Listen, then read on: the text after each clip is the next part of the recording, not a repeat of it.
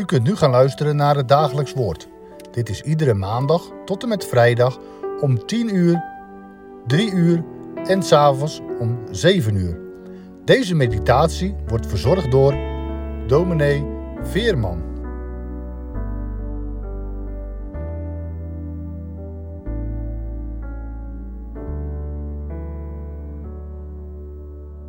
Beste luisteraars, we lezen met elkaar Lucas 7, vers 1 tot en met 5. En dan horen wij het woord van onze God.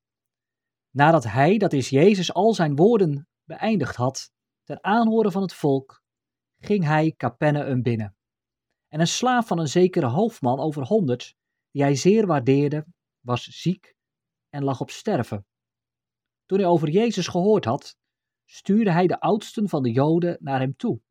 En deze vroegen hem te komen en zijn slaaf gezond te maken. Toen die bij Jezus gekomen waren, smeekten zij hem dringend en zeiden: Hij is het waard dat u dat voor hem doet, want hij heeft ons volk lief en heeft zelfs de synagoge voor ons gebouwd. Tot zover de lezing uit het woord van onze God.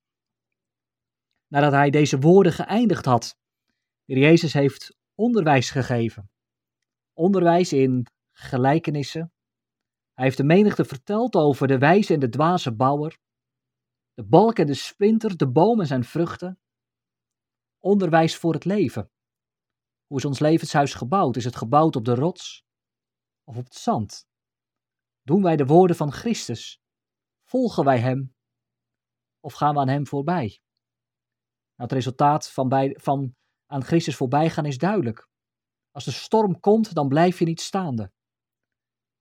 Komen de waterstromen en de val van het huis dat niet op Christus gebouwd is, is groot. Dan stopt de Heer Jezus met zijn onderwijs. En hij gaat de stad Capernaum binnen, de plaats waar hij woont. En dan zie je ook gelijk iets van de situatie daar in Capernaum. Het is een plaats die onder het regime van de Romeinse overheid staat. Een plaats waar soldaten gelegerd zijn. Er is een zekere hoofdman daar, een hoofdman over honderd. Een man die daar gelegerd is namens de Romeinse overheid. Wat is het voor een man? Is het een vrede onderdrukker? Is het iemand die zich niks aantrekt van het volk dat daar woont in Capernaum? Nee, het is een man met een bewogen hart.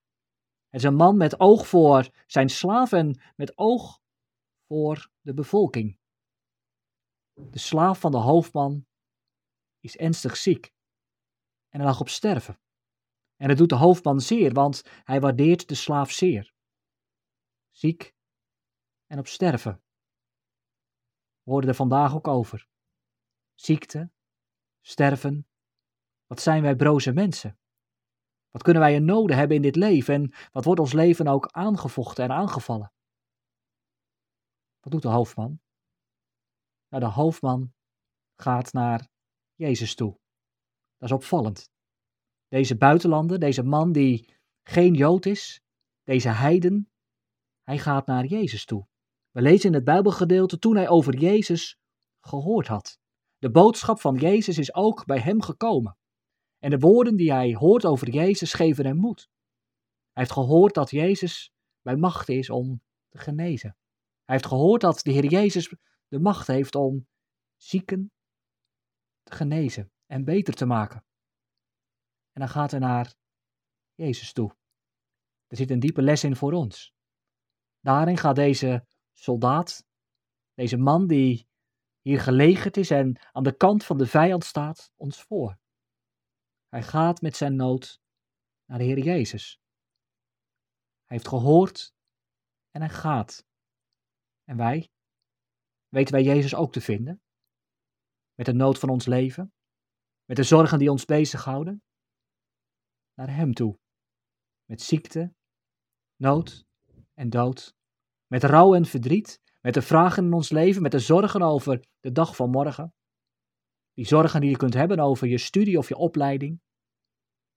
Die pijn die je met je meedraagt. Leg het neer bij de Heer Jezus. Al lees ik trouwens dat het hier in dit gedeelte net iets anders is dan dat hij direct naar de Heer Jezus gaat. Degenen die ook het evangelie van Matthäus kennen, die weten dat Matthäus niet vertelt over de Joden die hier behulpzaam zijn. Toen hij over Jezus gehoord had, stuurde hij namelijk de oudsten van de Joden naar Jezus toe. En deze vroegen hem te komen en zijn slaaf gezond te maken. De heidense soldaat gaat niet zelf. Daarvoor vraagt hij de, de Joden. In het Matthäus-evangelie wordt dit weggelaten. Lucas legt er wel de nadruk op. Lucas die het evangelie ook in het bijzonder schrijft voor de heidenen. Matthäus die schrijft de eerste plaats voor de Joden en dan voor de heidenen. Je zou zo kunnen zeggen, Lucas hij schrijft eerst voor de heiden en ook voor de Jood. Lucas legde de nadruk op dat er hier Joden zijn die zich niet verharden.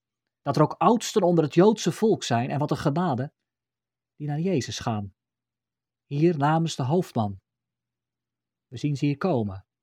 Jood en heiden aan de voeten van de Heer Jezus. Jood en heiden hebben beide de genade van Christus nodig. Lucas zet daar een streep onder. Of je nu een Jood bent of een heiden. Je kunt met je nood naar Christus toe.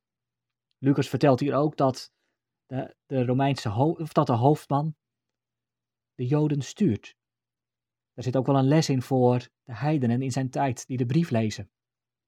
Dat de kerk het Joodse volk ook nodig heeft. Dat de kerk niet losstaat van het Joodse volk. Dat de Joden ook voorop gaan hier, in dit gedeelte. We lezen er ook al iets in van de pijn. Later, als het evangelie gelezen wordt, dat ook velen van de Joden Christus verworpen hebben. Maar ze zijn er geweest.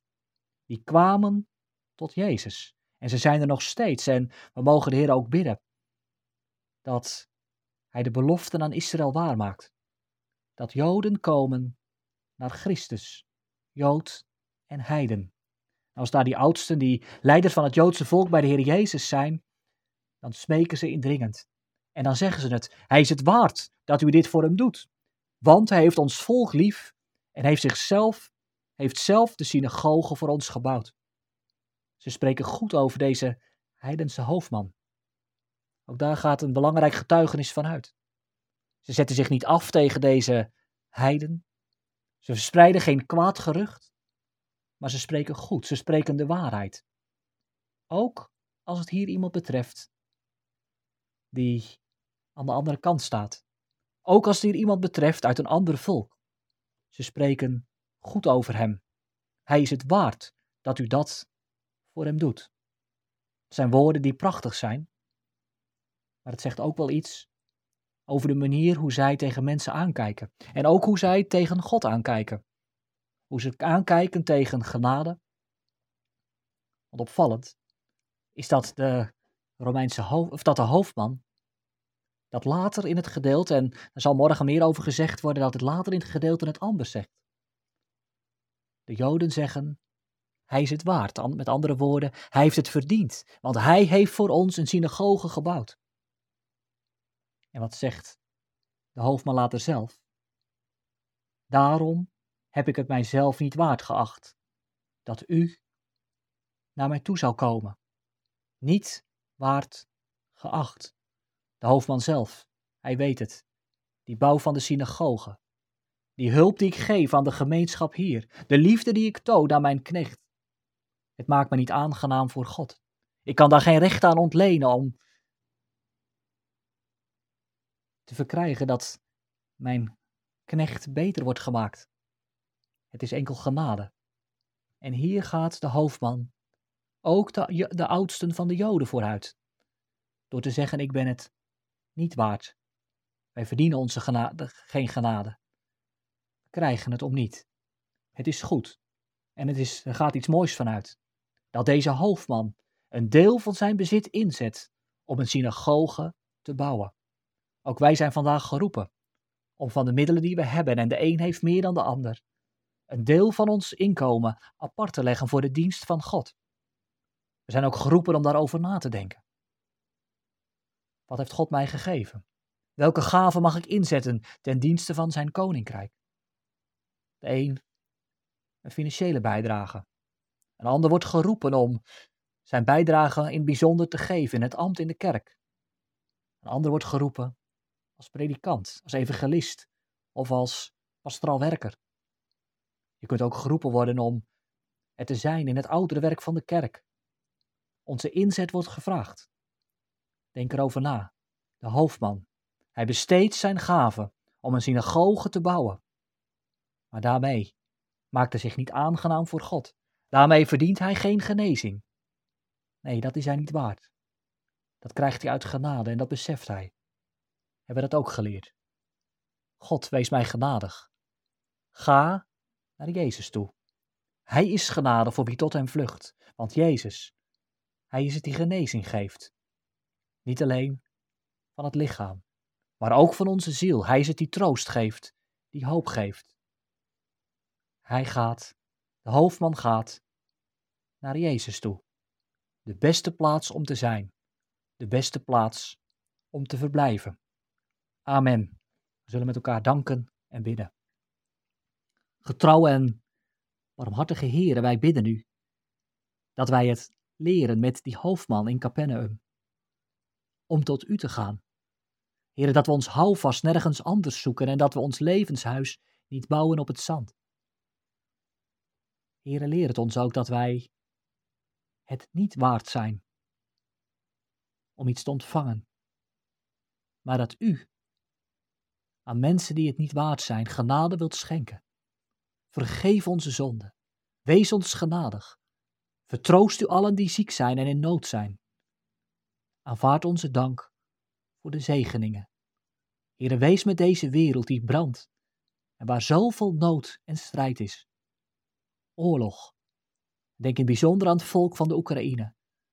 Heere, ontfermt u zich over allen die in nood tot u komen. Heren, wij vragen u zo om bewaring en bescherming in Jezus' naam alleen. Amen.